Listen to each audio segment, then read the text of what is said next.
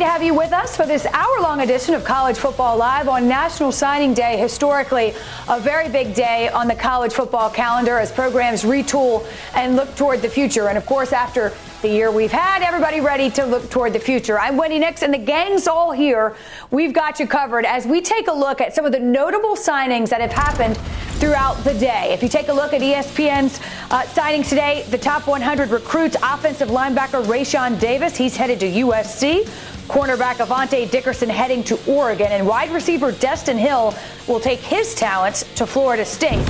A little bit different now that we have the early signing day in December. So a reminder, Alabama, a top three class every year since Saban has has been there. They're looking for their seventh number one class in the 16 year history more than double any other program.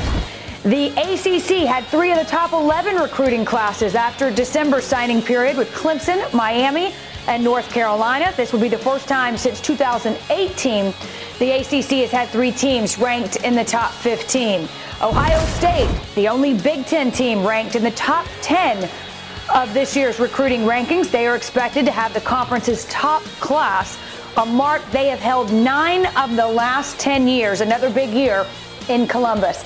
And the fourth ranked recruit in the country, number one defensive tackle JT Tuimoloau, we'll practice that, is one of just 13 five star recruits in this year's ESPN 300. He's the only one who remains unsigned a different day for all kind of reasons, not only because we have that early signing period, but also, of course, because we've been operating uh, in a worldwide pandemic where recruiting has changed. Lugs, what were the particular challenges of signing, uh, you know, these players during this time this season? Well, Wendy, I, I, feel for the coaches and the players and the staff members alike. I think it was a cycle that was, you know, loaded with missed opportunities. Now, of course, as underclassmen, have many of these prospects been on the campuses before in an unofficial capacity? Yes, likely. Maybe even participated in camps? Likely. But for the majority of the groups and players in this class, many of them have signed on the dotted line without maybe even meeting the head coach face to face or the position coach face to face. Didn't get a chance to participate in summer camps, which is such a huge part of the evaluation process. No on campus recruiting in the spring uh, for coaches to go out on the road and, and ask all of the right questions, try to uncover all of the red flags. So I think it was a cycle of risk, and we're going to see over the next 15 to 18 months just how risky it ends up being. And again, this is going to trickle down to the 2022 class because, of course, now the evaluation process for that class, Craig, has been delayed. Yeah, I, talking to coaches, I think that is what they are most worried about because you mentioned, Tom, the recruiting process has become so accelerated that maybe they felt like they had a good feel for the overall class, but they haven't established those relationships yet with the 2022 prospects. But another thing to consider, too, from the recruiting standpoint, from a coach's standpoint, is not every state this year played high school football. So that really hurts some maybe potential late bloomers. So I think what we're going to see down the road, and the transfer portal is really beginning to kind of bubble up and become a big part of recruiting as well. But I think you're going to see some players who fell through the cracks this year year and in a year or two kind of come through at the group of five or maybe FCS level. And I think, too, Craig, one thing to keep an eye out are the coaches that are clearly established with an established pedigree of winning, with an established amount of credibility in sending players to the NFL. They had a significant advantage because, yes, while some schools might be able to make inroads, they do so usually by creating relationships. And if those relationships haven't been created because a guy hasn't been able to go to campus and meet with his position coach face to face, then they're going to rely on what is factually available. And what's factually available are the teams that win at a really high level and win championships and go to the playoff every year and send a lot of players to the NFL. Those are the places that are going to be basically the place where everyone's going to try to flock to. And that was the case this year. I was surprised, frankly, by how little it became about geography and how much, Lugs, it became about pedigree and established culture for a lot of these programs. Yeah, and so much of that revolves around perceptions. How, how, how does a prospect perceive a program? And if you can't get on the road, uh, you can't take a visit, you don't have face to face contact with coaches, everything then is about perception. And then, you know, to follow up on some of those usual suspects, the Alabamas, the Ohio States, the Clemsons, and, and, a, and a wealth of others, you've got tremendous resources within those programs. And the resources that are afforded to your graphics, your internet department, your virtual department are so important because you had to present to the prospect over the course of the last 10 months in a way that you've never had to before. So, how much resources do you have in those areas compared to some of your competitors to put forth your best effort?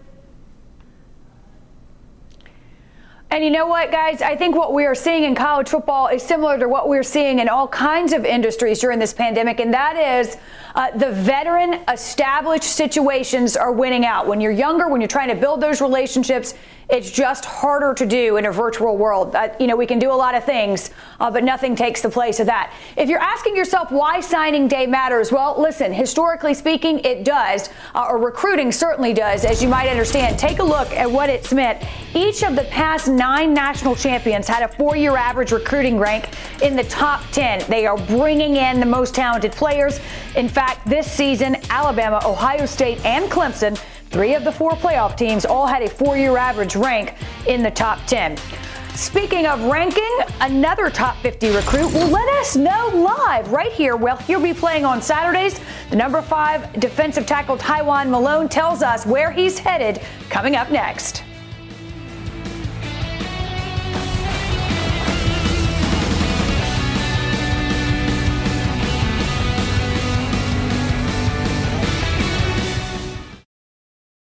College Football Live is brought to you by DiGiorno. It's not delivery, it's DiGiorno.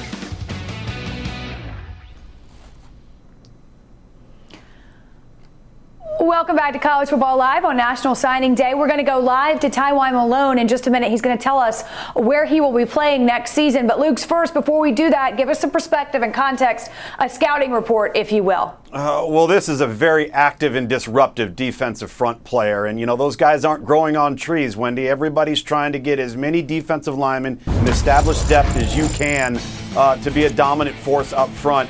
He's got length. He can run. His short area quickness off the ball is really impressive when you consider his size. And I think maybe the most important thing about him is that there's still a high ceiling for development. He is far from being a finished product. So there's a lot to work on. And you see the movement skills, you see the length, the ability to bend, and the flexibility. I'm really excited about this guy, Wendy. I think he's going to be a really good one at the next level. All right, Lugs, and we're certainly excited to see where he will play. And Tywone, uh, we're going to send it out now to Tywone Malone, who's there with his family. And Tywone, before you tell us where you're going, I have to tell you, I love this day because there's so much excitement. You've worked hard to be here, and you're moving on to the next level. So, uh, without further ado, I will hand it over to you. Where will you play college football? Thank you. Well, first, I just want to say I would like to thank God for blessing me with the talents and opportunities to play the sport that I love. Thank you to my mom, my dad, and my sister for their love and support. To Coach Vito and Coach Majel and the entire BC Brotherhood. Thank you for pushing me to be better every day. The lessons I learned, I will carry with me throughout college and beyond. Thank you, Coach Gould, Coach Bellamy, and Will. If it wasn't for you, I wouldn't be in the situation I'm in today. Finally, thank you to all the coaches and the universities that have built a relationship with me throughout the process. I am thankful to have gotten to know you and appreciate the opportunity to play for your respectful program. With that being said, I'm excited to announce that I am 100% committed to play at the University of Mississippi. Wow, look at there. Uh, so uh, you're headed to Ole Miss. Uh, so much to be excited about. But Tywone, I have to ask you. I mean, it was you know it was a different kind of recruiting season. Everything was done virtually. I don't know if you had a chance to be on campus or, or meet with the coaches. Probably not. What was it about Oxford that made you know it was the right place for you? Um, just the coaching staff. Um, I fell in love with Coach Kiffin and Coach Parker's and Watson. Um, we've been talking for a while ever since the beginning of recruitment but for me, it was really a baseball part of things. Um, I was mostly, I always dreamed of playing baseball at the next level, and I feel like Ole Miss was the respectfully right place for me for baseball and football, and so that's why I picked them. Wow. All right, Tywone, I have to ask you one last question. Did you you picked your outfit? What what about the bow tie? It's going to fit right in where you're headed. I'll tell you that. Thank you. All right. Well, congratulations to both you and your family. And Lugs, we'll go back to you since you gave us the initial scouting report. Uh, what do you make of the fit with this Ole Miss program? Well, I, I think in the SEC, if you're going to close the gap with the, the league's elites up front, you're you're Lane Kiffin and you're saying, all right, we can get quarterbacks, we can get wideouts. But this is where we've got to add some stability and we've got to improve our roster not only in terms of depth, but in terms of talent if you hope to compete for an SEC West title. And so, a huge piece of the puzzle in what has been, I think, Craig, a, a huge cycle for Ole Miss in the first full recruiting calendar for Lane Kiffin, although it was during a pandemic. Yeah, you know, Lane Kiffin gets a lot of accolades for that high powered offense. But, Tommy, tell me the last program in the SEC that's won without dominant players along the defensive line. This was a crucial pickup for the continued growth of that program on the football field. And it's also deserve a hat tip to the baseball coaching staff. You heard Tywone mention that. Baseball was a big part of his decision. He intends to play both sports in college. So that baseball staff certainly chipped in and played their part as well in a situation where he never really got a chance to visit with the coaches on campus. He did go unofficially on his own where he could walk around, but no contact with the coaches just to try to get a feel for Oxford. But they did a really nice job under difficult circumstances to get an impact defensive lineman. And Craig, I, you know what? Sometimes you ask the question, what made you decide, you know, where you're going where? What made you decide? And you get sort of a generic answer. That was very specific to your point that it had a lot to do with baseball as well. So again, uh, Tywone Malone heading to Ole Miss. He'll play for Coach Lane Kiffin. We often talk about the rich getting richer during this recruiting season, and sometimes that happens. That has certainly been the case over the years uh, in Tuscaloosa. Nick Saban has done such a tremendous job uh, with recruiting. And now, I mean, how I wouldn't call it easy, but he can certainly point to his resume, to what this program has accomplished. Uh, and I, I just don't know what the counter argument is there, Lugs. You know, what, what more can you say or, or, or what, what do you say about Alabama's recruiting process? Well, I think the one thing that stands out to me the most is it's one thing to build a program, it's an entirely different animal to sustain one, particularly at this level of success. And when you have a lot of negative recruiting tactics, uh, we all saw the video of Nick Saban and and in his recruiting pitch, which really wasn't a pitch, it was just a statement of the facts. Uh, you're having to do that all the time because you are the premier dog. You're at the top of the mountain. And I think the emphasis on player and person, and then most importantly, the impact premium positions quarterback, corner, offensive line, and defensive line are the pillars of this program and why they've established excellence in Nick, uh, Nick Saban's tenure. When you look at, at just how everything was structured this year, Nick Saban is the king of efficiency. And when you don't have to get on an airplane, you don't have to get in a car, you don't have to travel from place to place to visit every single recruit on your little recruiting tour, guess what? The volume and the amount of players that you can see over the course of a few month period, it goes up drastically. And when Nick Saban's able to present the facts, like Luke just alluded to, hey, we have this many national championships, we have this many players in the NFL. When you're at practice, you're going to be going against this guy who's going to win the Butkus Award. He's going to win, he's going to be going against this guy who's got the Biletnikoff sitting on his shelf. It's an easy sales pitch when you're not having to rely as much on the relationships and relying more on what you've already established. And Nick Saban has more ample opportunities to talk to these recruits more times than he would in a normal recruiting calendar. Uh, I think it's set up really well for Alabama and is a reason why they're the number one team in the class. Yeah, I, I think both of you guys are right. And Tom, you're, you're exactly right. It's not a recruiting pitch. At some point, it's just facts. But I think something that often gets overlooked with Nick Saban in Alabama yes, they're landing five stars. Yes, they're landing elite level prospects. They've got 13 top 100 recruits in this class. But managing those egos, managing those players on the roster. We don't see a ton of Alabama players in the transfer portal. Managing them and then developing them into NFL prospects, that is a tall task when you have that many top prospects in one team. So I think he, he deserves credit for that as well. Yeah, there's no question. And I said this yesterday. It's worth repeating. It's unfortunate, I think, that that video was leaked, but at the same time, it was fascinating to have a little bit of peek behind the, the curtain, if you will. And it, he just stated the facts. I mean, that's that's all there is to it. Uh, we've got plenty more to get to, including another live announcement, but also a reminder. Uh, we will soon debut our next 30 for 30 film, uh, Al Davis versus the NFL. It looks at one of the greatest NFL rivalries between former Raiders owner Al Davis and former NFL Commissioner Pete Rozelle, who clashed for some three decades. 9 Eastern, 6 Pacific on ESPN and the ESPN app. And as promised, you're looking at ESPN 300's number four safety. It's a party. And with good reason, Terrion Arnold, he'll make his signing day announcement coming up next. Hi, guys.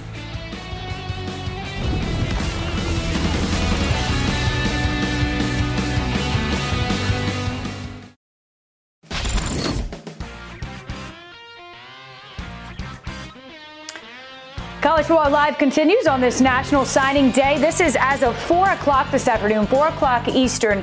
Uh, the recruiting classes, you can see some usual suspects at the top Alabama and Ohio State. Uh, the Clemson Tigers rounding out at number four.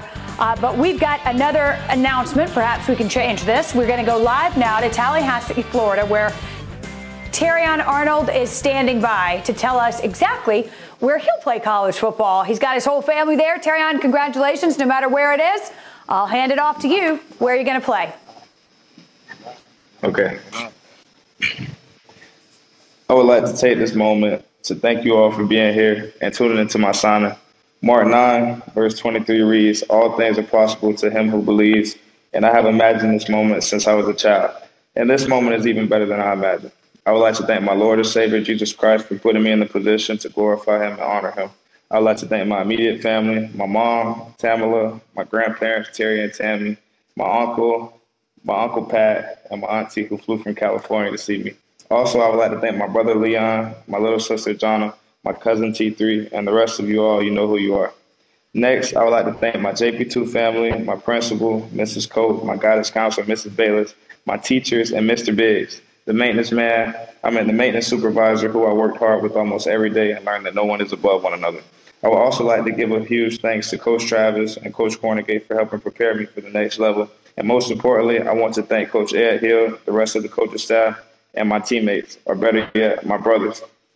I would like to thank my great grandma who couldn't be here with us today due to COVID, but I know she's watching at home. Great grandma, I just want I just want to thank you for being there, praying with me, and giving me that extra encouragement to go even when I felt like I couldn't no more. Lastly, I would like to thank all the schools that recruited me and supported me throughout this journey. It has been an amazing journey and life changing experience. But without further ado, the moment you all have been waiting for. For the next three to four years, oh, for the next three to four years, I will be attending the University of Alabama.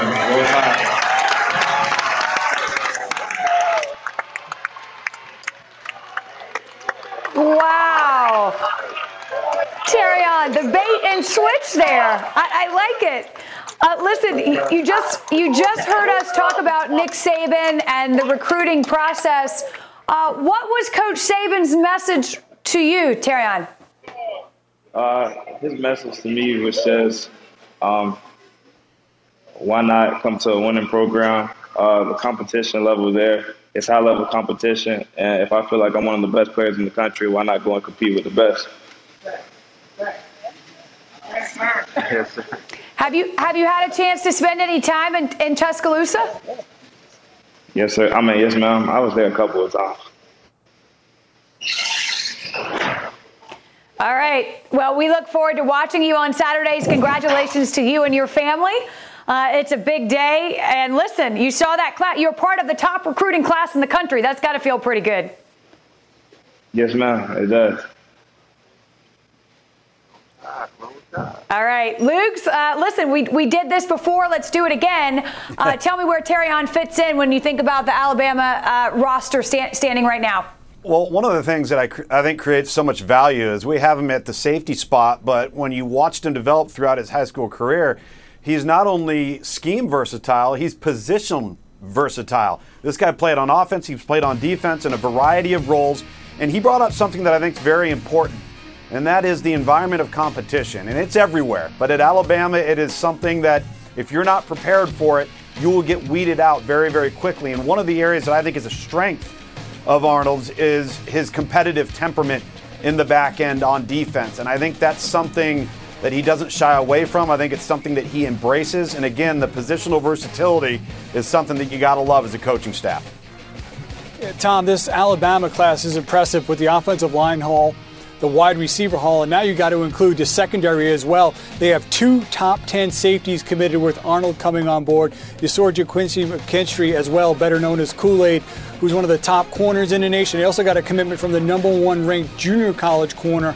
So this is an outstanding group in that defensive backfield to continue to build that group. And you're right, Arnold's his overall athleticism is what is impressive. In a camp setting, he tested a 4.15 and a short shuttle, the 5.10.5, showing great foot quickness and change of direction. Also could be a factor in the return game as well.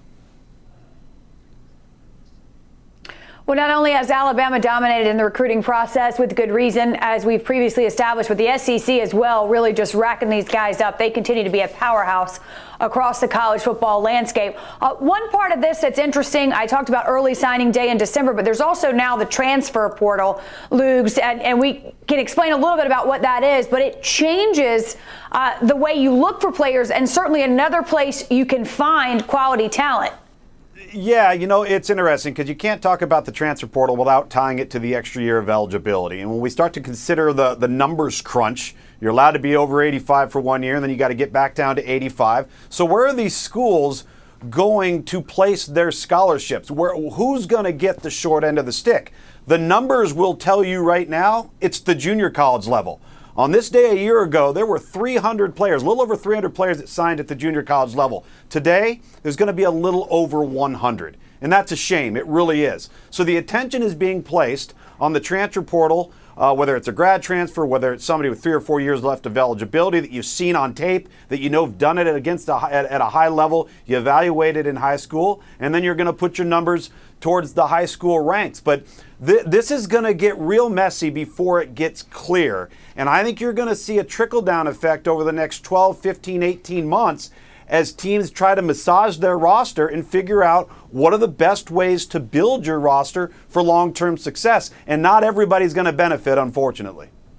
And we're still kind of almost learning as we go, Tommy, because it's kind of new and we're seeing a lot of names go in there. And I think one interesting thing is over 2,200 players have gone into the transfer portal, but only roughly over around 400 have actually found a landing spot at the FBS level. So you're seeing the amount of numbers that go in, but not as many coming out. So I think that some prospects, uh, some college players need to look at that and realize that the grass may not always be greener on the other side. I think it will be very important, though, and we've seen it thus far, is for coaches that take over programs. And they don't have a lot of time to work, especially with the early signing period. There's not a lot in recruiting that translates to the NFL, but I think the transfer portal could almost be like free agency. It Could be a great way to fill a hole or two on your roster. But if you go all in and you try to redo your program through the transfer portal, I don't think you're going to have success because Alabama, they're not active in the transfer portal this year. Uh, Ohio State, they're not active in the transfer portal this year.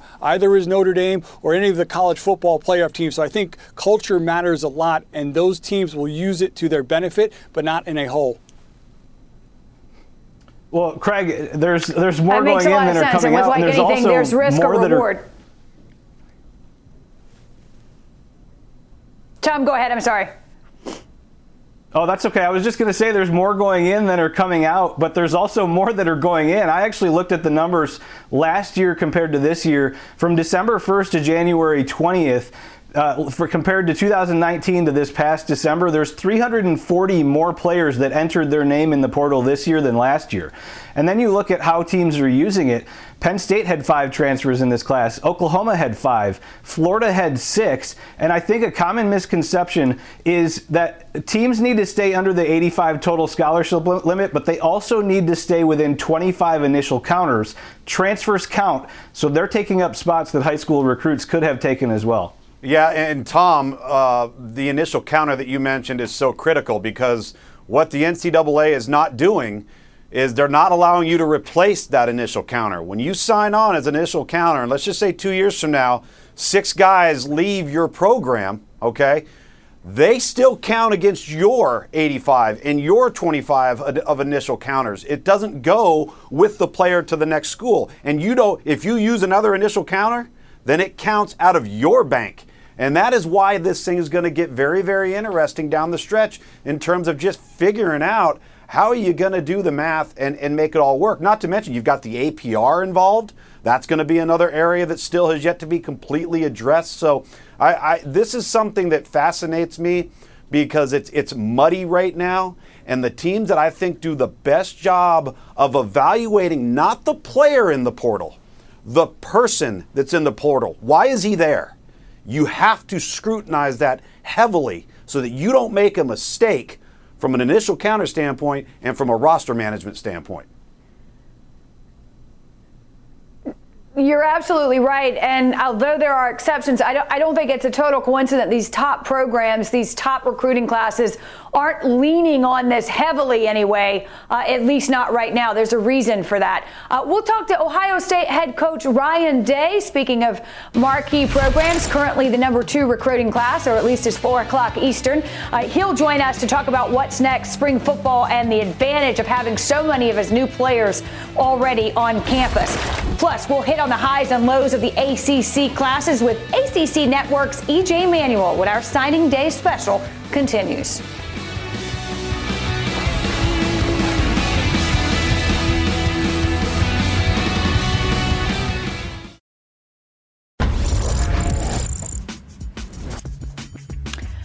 Right out of Central Casting, Jack Sawyer, a six foot five, 230 pound defensive end from Ohio, has been committed to Ohio State since February. He planned to enroll in Columbus in January. He took off his senior season and he is now on campus, part of a tremendous recruiting class for the Buckeyes. The number one overall prospect heading to Ohio State for the second straight year. It's the first time in the ESPN 300 era the number one player has gone to the same school in consecutive classes.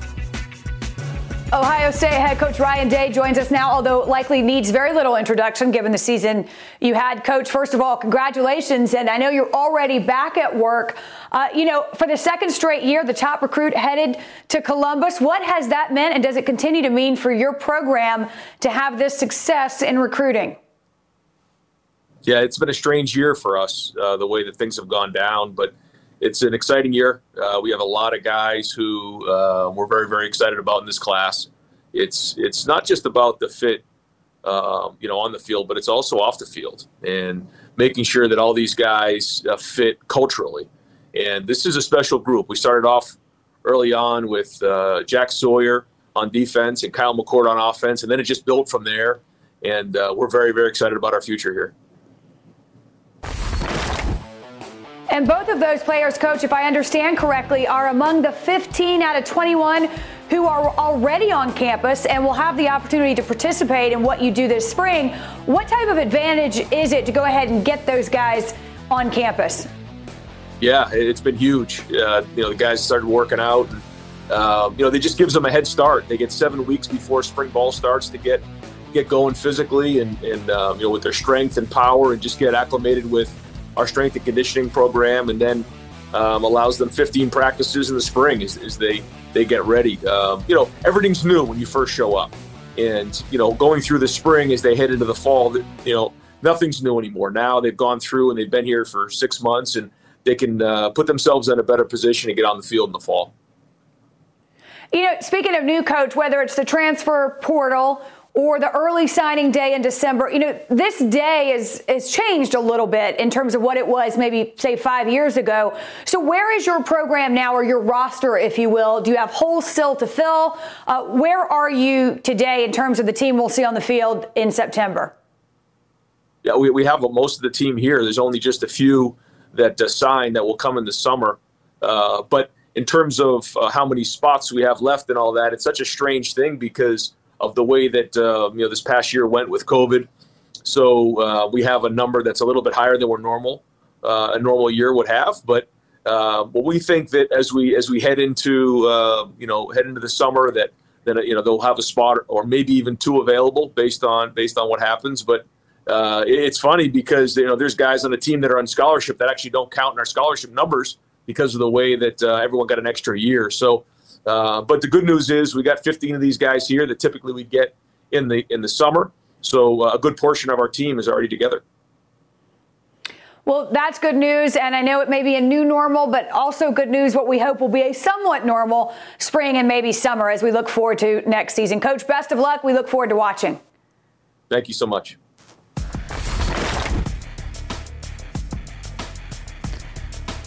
Well, again, if you take a look now at the ESPN 300 top overall players, right there at the top already now on campus, as you heard in Columbus, is Jack Sawyer. Again, these are the top five according to the ESPN 300. And one of those, though, uh, JT uh, remains unsigned. Again, today, National Signing Day. We've had some previous opportunities. We continue to wait. Uh, Craig, uh, what do you make of this? Well, it just really takes us back to our initial discussion, Wendy, about the pandemic. You know, we've been in a dead period since the really almost an entire year, and he has not had the opportunity to get everywhere that he would like to get. He has a top five. Three of those are West Coast schools Oregon, Washington, and USC. Obviously, he has some familiarity with them from a regional standpoint. He had been on Alabama's campus at one point when he was younger, but he has not yet had a chance to get to Columbus. I think had he decided to sign today, I think that would have been a good sign for Alabama. You, you know, there's a lot of buzz for them, and Ohio State kind of leading the pack there.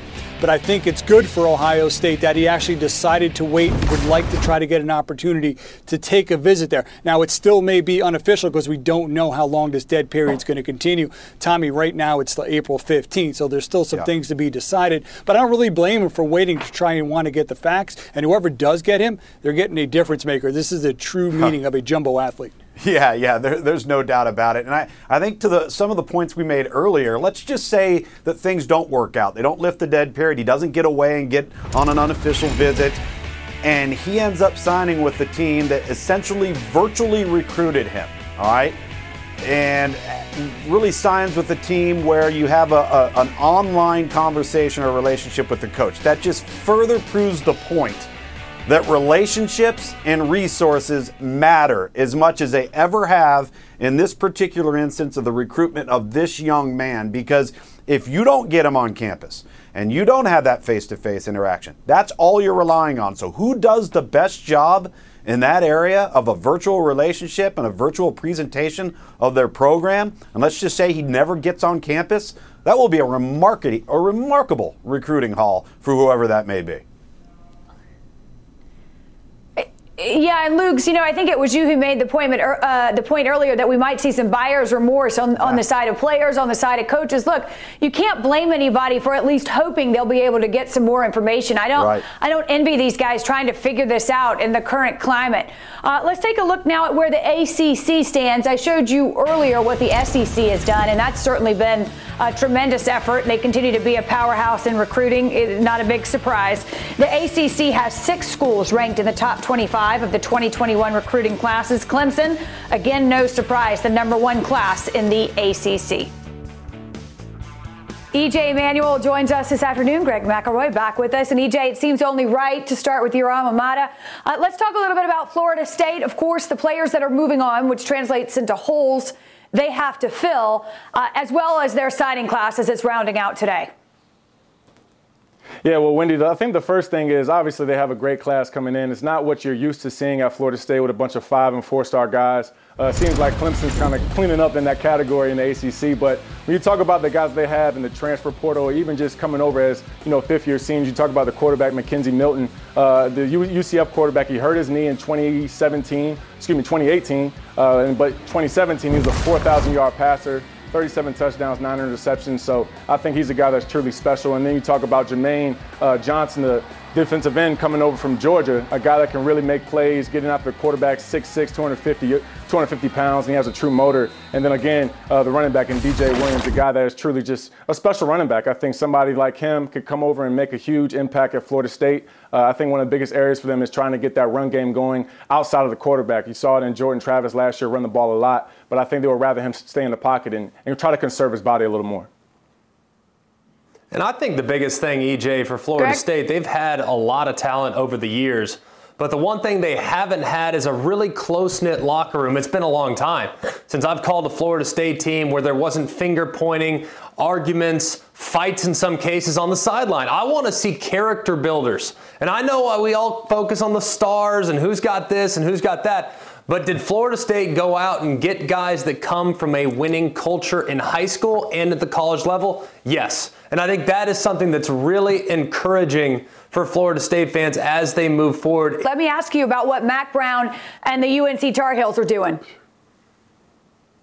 Yeah, well, Coach Brown has done a tremendous job, Wendy and Greg. I, I, think one of the biggest things he's done is lock down the state of North Carolina. Uh, I think he has nine of the top 20 players uh, in the state. And these guys are just truly special. I mean, you talk about the defensive ends, these guys that can get after the quarterback, and obviously you have Sam Howell coming back on the offensive side. But how are they going to respond when they lose a production at running back? You lose uh, Michael Carter, you lose Javonte Williams, and then you talk about at receiver, you're losing uh, Dazz Newsome, and you're losing Dyami Brown. So I think they're going to have to have some guys step up, and I certainly think they have a bunch of players in this class, but not to mention the coaches that Coach Brown hired. Uh, you talk about Dre Bly, a guy who played in the NFL for a very long time. Their offensive coordinator, Phil Longo, he does a great job of making sure that he gets, you know, some good recruits that can come in and not just catch the ball for Sam Howell, but even once Sam is gone, uh, to get those guys to go out there and make big plays. So you talk about uh, one of the quarterbacks that they, they got coming over in Drake Maye. Uh, Greg, I think he was actually committed to Alabama, so I'm sure that broke your heart. But look, Sam Howell broke my heart when he decommitted from Florida State. So I'm excited to see how they come out this year, and I definitely think Coach Brown's only going to get better when they talk about recruiting every year.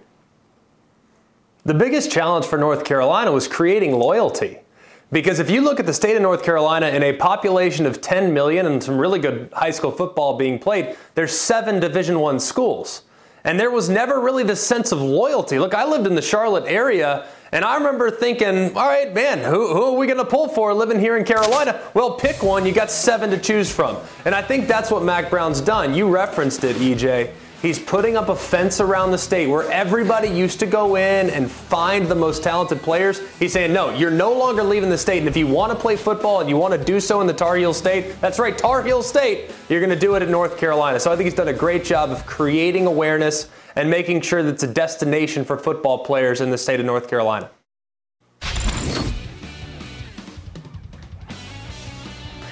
Guys, thank you. Coming up, he's still settling in in Austin. Texas head coach Steve Sarkisian joins us to talk about his first experience on National Signing Day.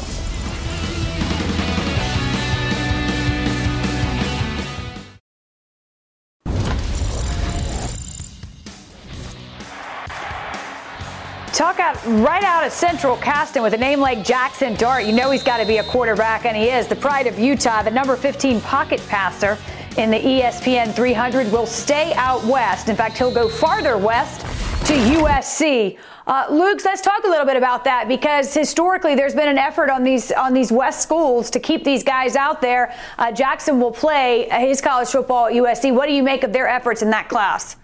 Uh, simply remarkable when you base it off of what took place over the last two years. And actually, that graphic is, is wrong. He's a, he's a top 20 overall player at, quarterback for us. Uh, we think he had the best quarterback performance uh, of any quarterback in this class. And if the state of Utah had decided not to play, his recruitment probably not would not have ended up where it did. I think when you look at USC, the number one thing that you have to point to is the investment and the changes that were made administratively on behalf of Clay Helton and the athletic department to invest in football resources. Being USC is no longer good enough.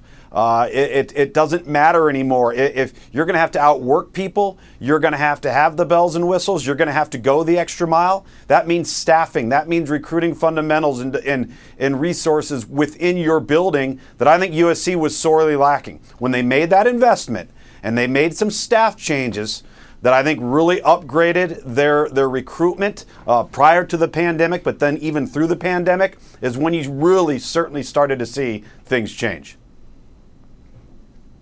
Yeah, and, and, Tom, one of those staff changes was bringing in Donte Williams from Oregon, who has a ton of ties in California, and he is a huge part of this new philosophy and this new strategy this year of take back the West, trying to keep the top West Coast prospects in this class. And you mentioned how bad it's been. Last year, they had the number 54 ranked class overall. Now, this year, a top 15 class. And I actually got the chance to talk to Clay Helton about this last year, and he said it started with him and he needed to make an effort, and now he's changed his philosophy. If a recruit wants to talk to him, he answers right away. He also changed how he views recruiting, and you're right, personnel, but also philosophy and how they're going about their business now. It's been a huge change for USC. Well, listen, we spoke earlier about Mack Brown locking down, if you will, the state of North Carolina, and then USC trying to do the same thing. Not not the same state, uh, but keeping people close to, to their to, to where they are. Uh, we're happy to have with us now uh, we're going to look first at Texas and their signing class. Of course, they've had a change at the top with new head coach Steve Sarkisian. You can see, uh, keep in mind that a lot of these players, 18, were already in place before Sark got to Austin. Uh, nevertheless, a big day for the Texas Longhorns program. Happy to have with us this afternoon the new head man in Austin, Coach Steve Sarkisian. And, Coach, uh, we'll get to today and what it means for your program. But since we haven't talked uh, since you were formally introduced, I have to first ask what these first few weeks on the job have been like. They've been great. You know, I, I thought we did a, thank you again too, Wendy, but uh, I thought we did a nice job hiring a staff that um, I'm excited about. It's got a, a, great deal of experience, championship quality, pedigree, uh, really developmental coaches, great great recruiters. So that was a big focal point. And then getting in with our current team and our current roster and getting around those guys and starting the process of the offseason program uh, and getting ourselves prepared for spring ball down the road. So uh, it's been tremendous. Uh, obviously, got welcomed uh, with open arms when I got to Austin, and uh, it's been a great experience so far. Today is different across the country for uh, you know so many obvious reasons. In your case in particular, you come in as a new head coach and you already have 18 scholarship spots filled. So a little bit of a different day. What what has today been like for the Texas program? Well, uh, you know, what we did is we really tried to get in and as, as quickly as we could analyze our current roster and our current roster management. And then we tried to fill in those next 18, I think it's actually 19, I apologize, 19 kids that signed in December and where they fit on the roster. And then we tried to dig into, okay, where are real needs on the roster here moving forward? So we ended up bringing in four kids uh, to join the team here today. Uh, but it also, what it did, we left ourselves a little bit of a wiggle room uh, in this day and age of college football with the transfers and the transfer portal, um, we, we try to make sure we gave ourselves a little bit of wiggle room, maybe coming out of spring ball with some potential needs and then some things that might be happening around the country uh, so that we'd be able to maneuver uh, maybe coming out of spring ball as well.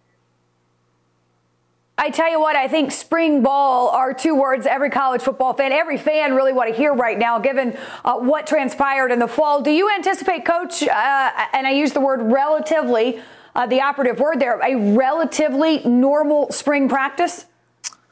Well, I, I do. I, I, do anticipate us having spring practice. I, I don't know um, if we'll get to having the spring games like we've all been, been so accustomed to having over the past decade or so and the fanfare and all those types of things. But I do think uh, we will be able to practice and we'll, we will be able to kind of get our systems and, and schemes in place and, and learn our players and get on the field and work. Um, but maybe, you know, I, I don't know what's going to happen at the end when people are starting to have the spring games or how some people have some open practices throughout spring. Th- those will be the question marks, but I do think spring practice uh, will definitely occur. Look, we're moving in the right direction, and we certainly hope Texas is as well. Coach, we look forward to watching, and best of luck. Thank you, Wendy.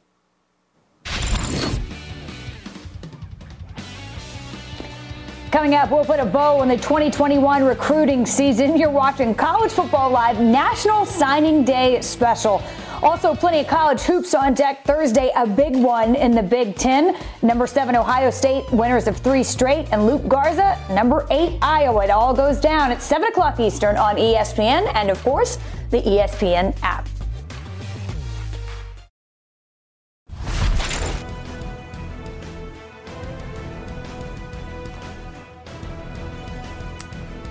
Super Bowl 55 live from Tampa, Florida. We are counting down the days now. Tom Brady and the Bucs, Patrick Mahomes and the Chiefs, 6:30 Eastern, live also on ESPN Deportes.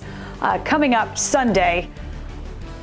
6:30 Eastern. All right, guys, it's been a busy day on the college football landscape. Uh, there's no question a lot of these guys will eventually be playing in the NFL. Some of them will play in their own Super Bowl. Uh, but let's put a bow on this, if you will, uh, on what has been the end, or, or almost the end, of an incredibly different kind of recruiting season. Greg, I'll start with you. What I thought would happen this recruiting cycle is that it would become more about geography than anything else. And that was almost the opposite. It's pretty remarkable to see the programs like Alabama and Clemson and Notre Dame and all these other programs continue to prioritize a national mentality when it comes to putting together their class. I thought because of COVID and the limitations that we'd have from visits and being able to get on planes and interact with coaches, that guys would stay close to home. That's not the case guys are actually flocking towards places that have had pretty impressive runs of success. So I've been really surprised by that aspect of the recruiting because I thought for sure it was going to become more regional this year in 2020 and 2021 than it has been in the last few. Yeah, you know, Greg, it's interesting. We, we had Sark on just a few moments ago, and remember when he was at SC, and, and we were we were talking recruiting one year, and and we were talking about national recruiting. He said, you know what? We only leave this footprint if we think somebody's going to be a first rounder. And it kind of falls in line with what you just said about what an Alabama is doing and a Clemson is doing and Ohio State casting that that wide net. And and, it, and it's so true. I think the one takeaway that I have is the the phenomenal job that first year coaches in their first calendar year Mike Norvell at Florida State, all right, top almost the top 25 class. Sam Pittman at Arkansas, sitting there at number 21 right now. Lane Kiffin at Ole Miss, doing all of that without your normal uh, blueprint uh, to execute your recruiting profile. It's, it's remarkable what they've done. Speaking of remarkable, Tom, I think sometimes when you're in the midst of something, you don't take a step back and appreciate what it is. And the more I think about what Nick Saban has done in Alabama, seven number one classes. I mean, we were talking about the greatest college football coach ever, and with that, the recruiter. Not only players that go on to the NFL, but coaching staff changes, and he continuously, in the middle of a pandemic, he's still able to adjust and put together a number one class. I, I don't think, you know, sometimes you got to appreciate in the moment what's going on. And I think it's been really impressive what he's been able to do. And and the other thing is, we're not done yet. We still got the five-star JT Tuimoloau to announce as well. So, 2021 class will drag into the spring a little bit. The good news about JT not signing yet is that we get a lot more time to practice his last name, although it just rolled off your tongue pretty smoothly there. Uh, again, let's take one last look at the class rankings, and I think you're absolutely right, Craig. Uh, and we made this point earlier. It is one thing to build a program, that's hard enough, but then to sustain it for the long term, the way Nick Saban has done at Alabama is just tremendous. Uh, Luke, before we go, let me ask you this. I mean, the rankings are what they are, and they're there for a reason. It means some incredible top talent uh, are headed to these respective schools. But other than just that, is, is there a, a class or a program that stood out to you uh, today or over the last uh, month or so of recruiting? Well, I, I, think, you know, I mentioned a few on the back end of the top 25, but how can you not talk about USC in this cycle when you consider where they were? You know, you go back to last, and not just in the last month, in the last year. I mean, Arizona State, Oregon, Washington, Cal, everybody was beating SC, and then SC flips it and turns it around and, and ends with a, with a sensational class. I tell you what, guys, hope springs eternal. We say that for a reason. This is a big day for a lot of these athletes now, college athletes and their families. And it's always an exciting day for college football. We appreciate you being with us. It'll be a lot of fun to watch these guys on Saturday. And we will be back tomorrow to talk about uh, what's.